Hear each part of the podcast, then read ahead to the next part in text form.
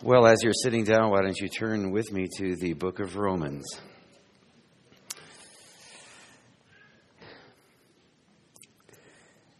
Romans 15, and we're going to be looking today as we finish out this book in the next couple weeks, actually, at verses 22 to 24. I've titled this message, Our Longing for Leisurely Love. Our longing for leisurely love. It's especially there deep down in our fast-paced society, which he's given us the body of Christ to satisfy. We're going to be looking today at the kind of leisurely love that really is at the heart of being a caring community.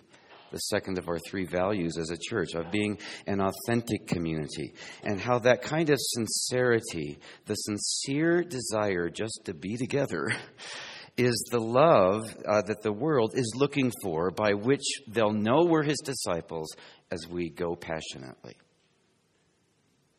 A whole lot depends on it. The kind of sincere love through his body, through which he comforts us in our losses. With his very presence. We're not alone. It's Romans 15, starting in verse 22. For this reason, Paul says, I have often been hindered from coming to you. That is, from coming to the church at Rome.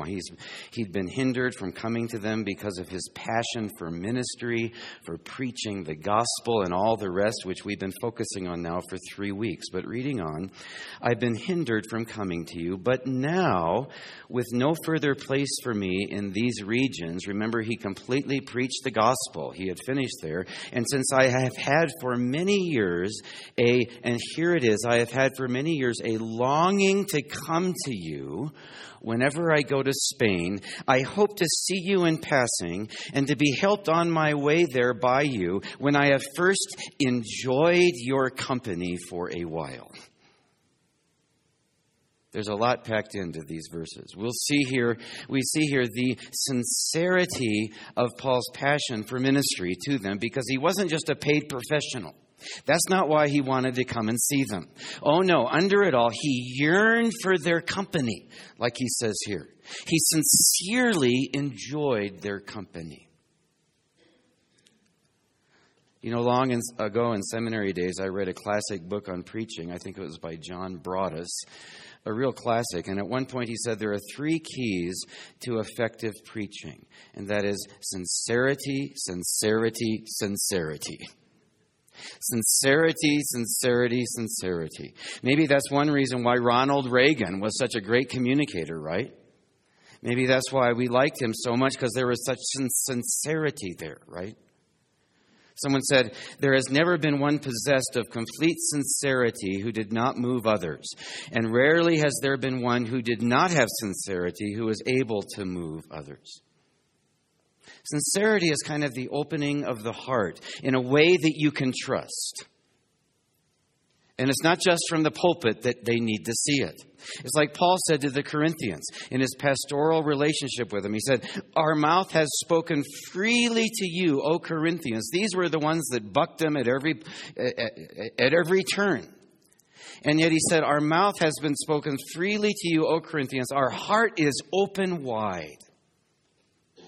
That's sincerity. I found that this doesn't apply just to preaching. It applies to ministry in general. In fact, the one thing that people say they want in a pastor, according to various surveys, through his shepherding, through his preaching, through everything he does, is sincerity, which Webster defines as without deceit, pretense, or hypocrisy, truthful, straightforward, being the same in actual character as in outward appearance. But don't just point the finger at pastors that they need to be that way. It doesn't just apply to us. It applies to the priesthood too. To all of you, to all the ministers, that your love, as Paul says, be without hypocrisy. That's Romans 12, but rather full of sincerity. That is, that our love be real.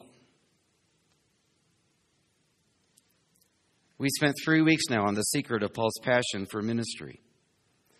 But now it's time to turn to what really is the sincerity of Paul's passion that was underneath it. We're going to see over the next 2 weeks that it was the same with Paul as it is to be with us, and that is the effectiveness of our ministry as a church, especially when it comes to going passionately, as is our emphasis this year, right? The effectiveness of our ministry as a church will depend to a good degree on the sincerity of our ministry as a church, as a caring community that our mission calls us to be. And we'll be learning from Paul's example that sincerity, when you put it into practice, when the rubber meets the road, it looks like three things. First, and this will be our focus today, it means having a sincere affection. In a trustworthy church, there is a sincere affection for and attraction to each other. Because when there's the longing and the leisure just to be together, like with Paul, it says that our love is real. That we're a caring community in all sincerity, which is a good part we're going to see of the foundation of effective ministry, especially in a day when people don't know who they can trust. And especially when they don't trust the church because all they ever want is your money or whatever. There's not sincerity there. There's hypocrisy, right? Paul sure wanted that kind of experience of leisurely love. Let's read it again. 2 simple points today. First, let's look at his longing, and then we'll look at his leisure. First, his longing, verse 22. I have often been hindered from coming to you. The idea here is that there were many obstacles. He kept trying over and over again, but other things got in the way. But he was kind of like a salmon who was swimming upstream against all these obstacles. And it was like a homing instinct. It was kind of a love sickness. As we see in the next verse, since I have had for many years a longing to come to you. It wasn't just, a flash in the pan, a fluke that he felt that way. You see it all through his writings. In Philippians 1:8, for instance, he says, God is my witness, how I long for you all. How I long for you all with the affection of Jesus Christ. There are many verses, not time to get into them, but in Romans, I have had for many years a longing to come to you. And so we have the sincerity of Paul's passion for ministering to these people, first and foremost, just because he just wanted to be with them. A little thing that's a big thing. And so it is to be with us. The first sign that we can be trusted as a church, that our love is real, that we're a caring community in all sincerity, is that we just want to be together. It's the longing that drove, for instance, many of us to do a hut trip a couple months ago. Some of you are here. As many of you have also done, and at other times. We spent 2 nights together. We shared homemade meals, some better than others, but all really good. We played indoor games. We, frolicked in the backcountry, and that's what drove a group of us to skin up a basin yesterday. And as we went, we started talking about this moonlight skinning deal that we did, and I guess about a year ago or so. And some of us were snowshoeing up, and we went to the top of a basin and carried our dinner with us. And enjoyed such special food and fellowship. Why do we do these things? Why were the unchurched who we invited to come on one of those midnight skins or moonlight skins, why were they so deeply touched with our experience? And whenever I go to the post office, one of them is behind the counter and she asks when we're going to do it again. Why? Bottom line. Watchman Nee put it this way: If you truly believed in God and have His life in you, you will naturally be attracted to the brethren. Your love for Christians will be spontaneous. You will feel they are closer to you than your brethren in the flesh, more intimate than the best of your friends. You will find an inscrutable, and I love this, an inscrutable sensation surge within you, which makes you long and love to be with them. The life which God has given you is not an independent life. It pulls you toward those with the same life. It gives you a special consciousness, a strange attraction toward the children of God. That's why for so many years Paul had been longing to be with them. Now, what this means is this. The church isn't just a place where you have to go to get spiritual points or so you don't feel guilty or whatever. No, no. It means the church can be literally an oasis.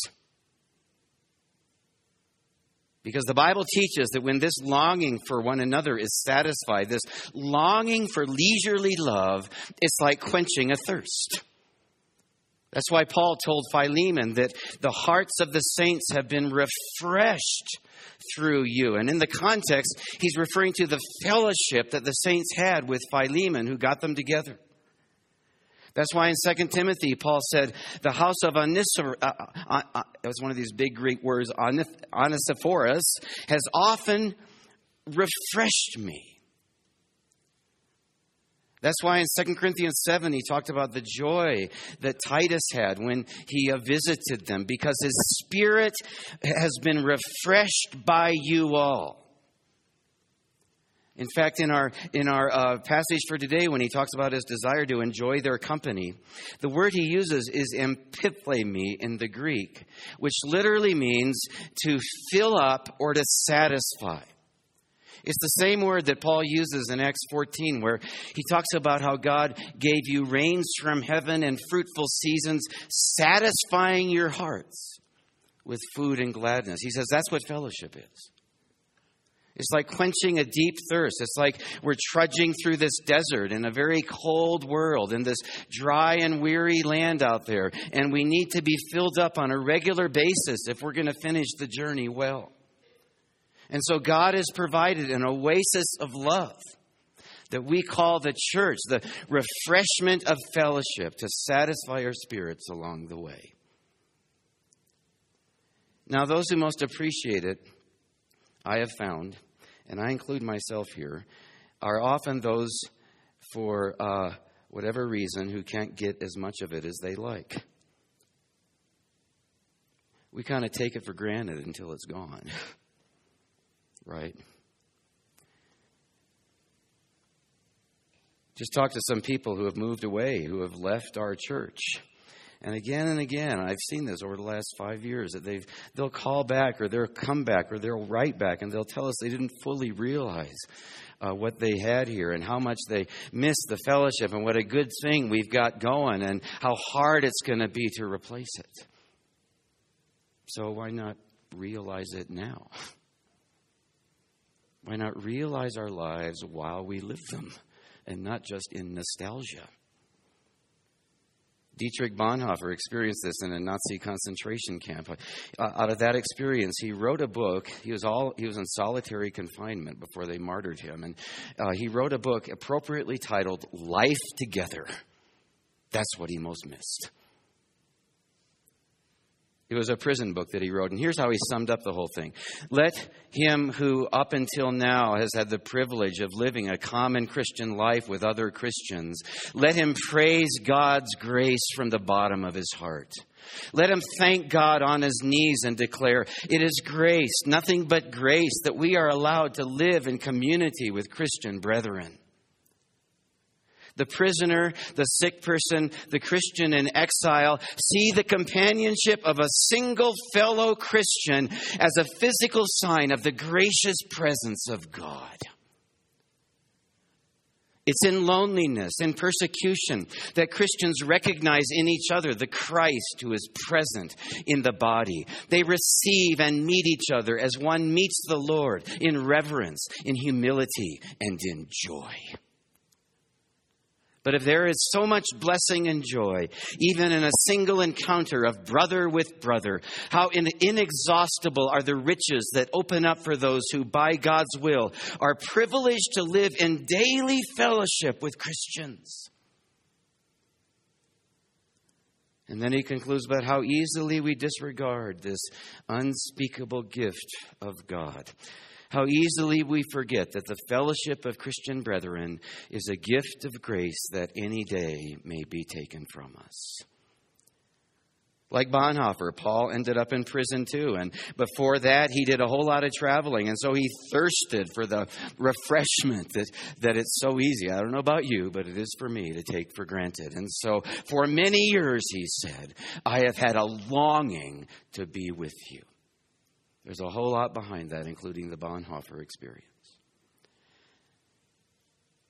And that he was thirsty for them proved the sincerity of his love for them.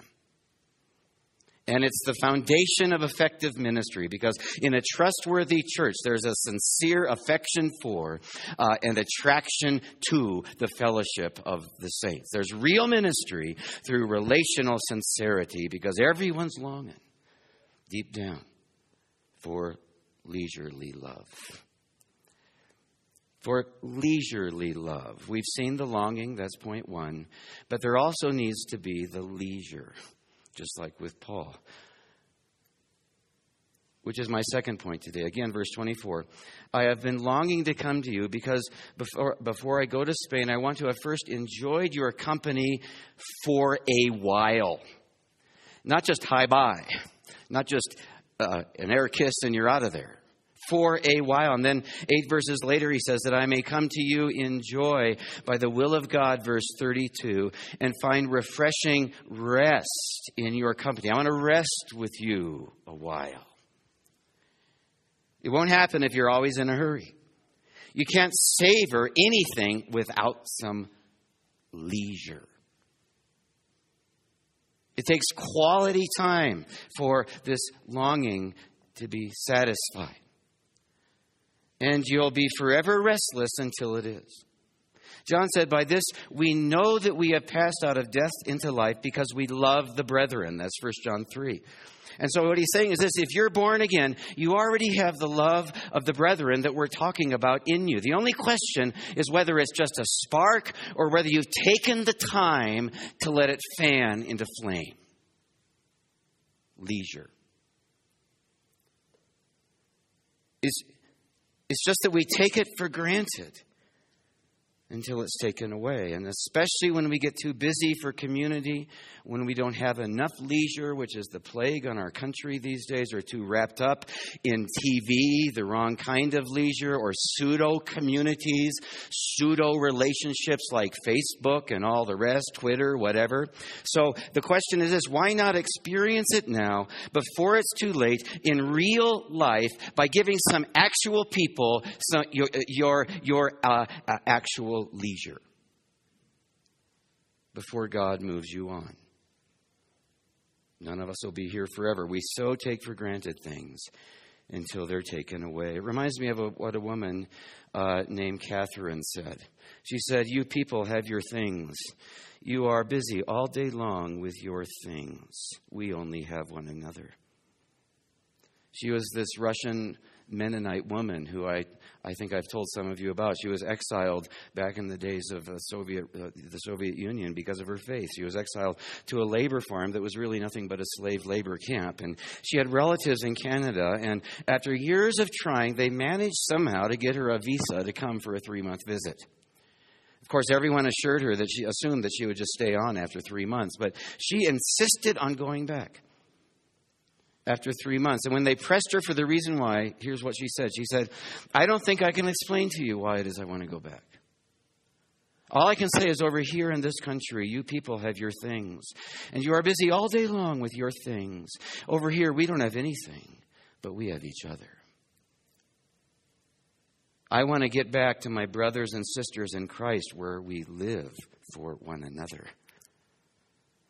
If you're a Christian, you've got a longing for the brethren. That's a given. But people, unfortunately, we go looking for love in all the wrong places, for filling in all the wrong places, especially in a country where there's so much that fills our time without really filling our cup.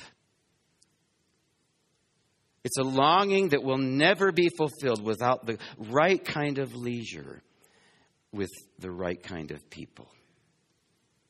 And it's out of that overflow that we go passionately. Oh, we so need it personally. But we also need it ministerially. Paul longed for it on a personal level, but also because he knew that real ministry depends on that kind of actual relational sincerity. It's what Eugene Peterson called the ministry of small talk. He's kind of a pastor to pastors, and I've read him over the years. Maybe you have too. He's been a real role model for me. He applies this to the ministry of pastors, but it also applies to that of the priesthood. Listen to what he says. It's an article from Leadership called The Ministry of Small Talk. He said, began my pastor during my adolescent years, often came to our home. After a brief and awkward interval, he always said, "And how are things going with your soul today?"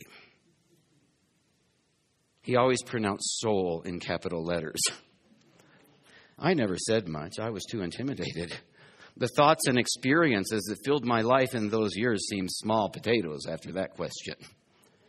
I knew, of course, that if I ever wanted to discuss matters of soul, I could go to him. But for everything else, I'd probably do better with someone who wouldn't brush aside as worldly vanity what it felt like to get cut from basketball varsity. Someone who wouldn't pounce with scary intimations of hellfire on the thoughts I was having about Marnie Schmidt, the new girl from California. Pastoral work, I learned later, is that aspect of Christian ministry that specializes in the ordinary. I love this.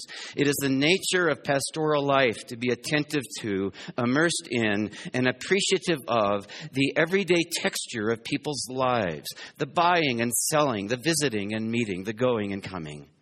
This includes crisis events to be met, birth and death, conversion and commitment, baptism and Eucharist, despair and celebration. If pastoral work is to represent the gospel and develop a life of faith in the actual circumstances of life, it must learn to be at home in what novelist William Goldberg has termed the ordinary universe.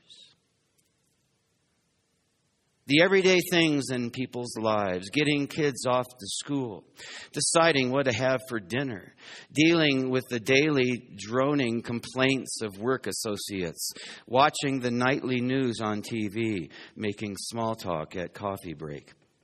Small talk. The way we talk when we aren't talking about anything in particular, when we don't have to think logically or decide sensibly or understand accurately. The reassuring conversational noises. Here's what happens in leisurely love. The reassuring conversational noises that make no demands, inflict no stress. The sounds that take the pressure off. The meandering talk that simply expresses what's going on at the time. My old pastor's refusal or inability to engage in that kind of talk implied, in effect, that most of my life was being lived at a sub-spiritual level.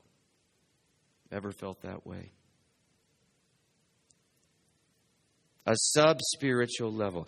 Vast tracts of my experience were worldly, with occasional moments qualifying as spiritual.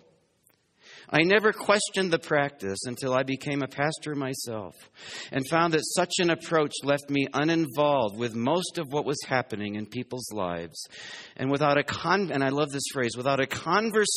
context for the actual undramatic work of living by faith in the fog and the drizzle.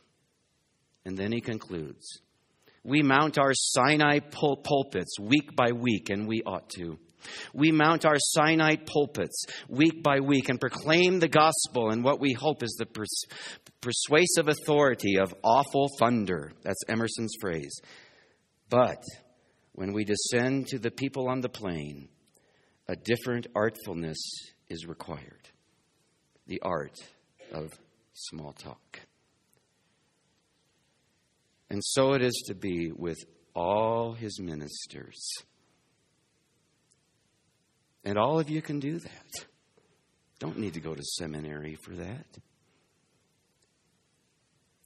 There's to be a conversational context, a relational context, one that comes for the longing, from the longing and the leisure of just being together. One that says our love is real, that we're a caring community in all sincerity.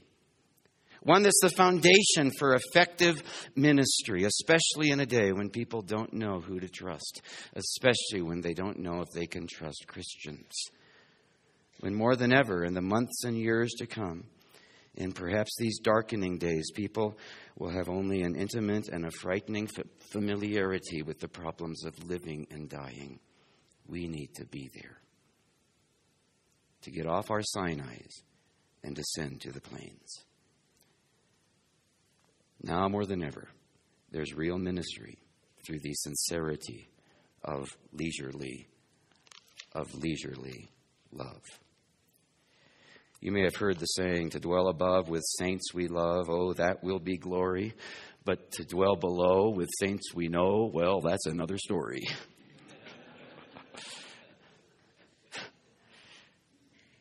That'll be true. And too often that is true. If all we ever do is gather like marbles once a week, like this, if that's all we ever do, we will butt heads. But when we come together in Sunday schools and small groups and in Iron Hour and the Women's Thursday morning Bible study and Sunday potlucks and on mission trips and on all the other things that we do during the week, from hiking to biking to skinning to skiing to whatever it is that you're into, when our lives blend together, not like marbles, but like grapes in the vineyard that we call the church, there arises a scent of love. There's true sincerity. There's real ministry. And that is another, not story, that is another glory. And that's why we strive to be a caring community. And that's why it's a good part of the foundation of going passionately, as we're focusing on this year. It's like the hymn goes, the old one that many of you so love, blessed be the tie that binds, right? Our hearts in Christian love. The fellowship of kindred minds is like to that above. Another glory. Father, I want to thank you for what you've given us as a congregation and for the caring community that we are, and how unlike what's happening in other churches in Summit County with pastors I talk to, we just shine here. People tend to be separate up here, but we do long to be together. But I do pray, Father, that as Paul said to the Philippians, we have no need to be instructed here, and yet in another way, don't rest on your laurels. I pray with him that we would increase and abound in this love all the more. And it's in Jesus' name that I pray. Amen. Well, let's stand together. Again, Jean's memorial service, Jean Green's, will be this coming Thursday at 1:30 p.m. And let's all go and just be the presence of God there. And Father, we do want to pray for John and the family now as they get ready for this coming Thursday, that you would comfort them. Thank you for the healthy way in which they are dealing with this and the tears that are coming. And we do commit to you this service on Thursday. Father, we pray that it would do justice to Jean's life, this precious gift that you've given us, and that it would bring glory to you. We pray in Jesus' name. Amen. Now go into the world in peace. Have courage. Hold on to what is good. Honor all men. Strengthen the faint-hearted, support the weak, help the suffering, and share the gospel. Love and serve the Lord in the power of the Holy Spirit. And may the grace of our Lord Jesus Christ be with us all. Amen and amen. Thanks for coming. See you Thursday.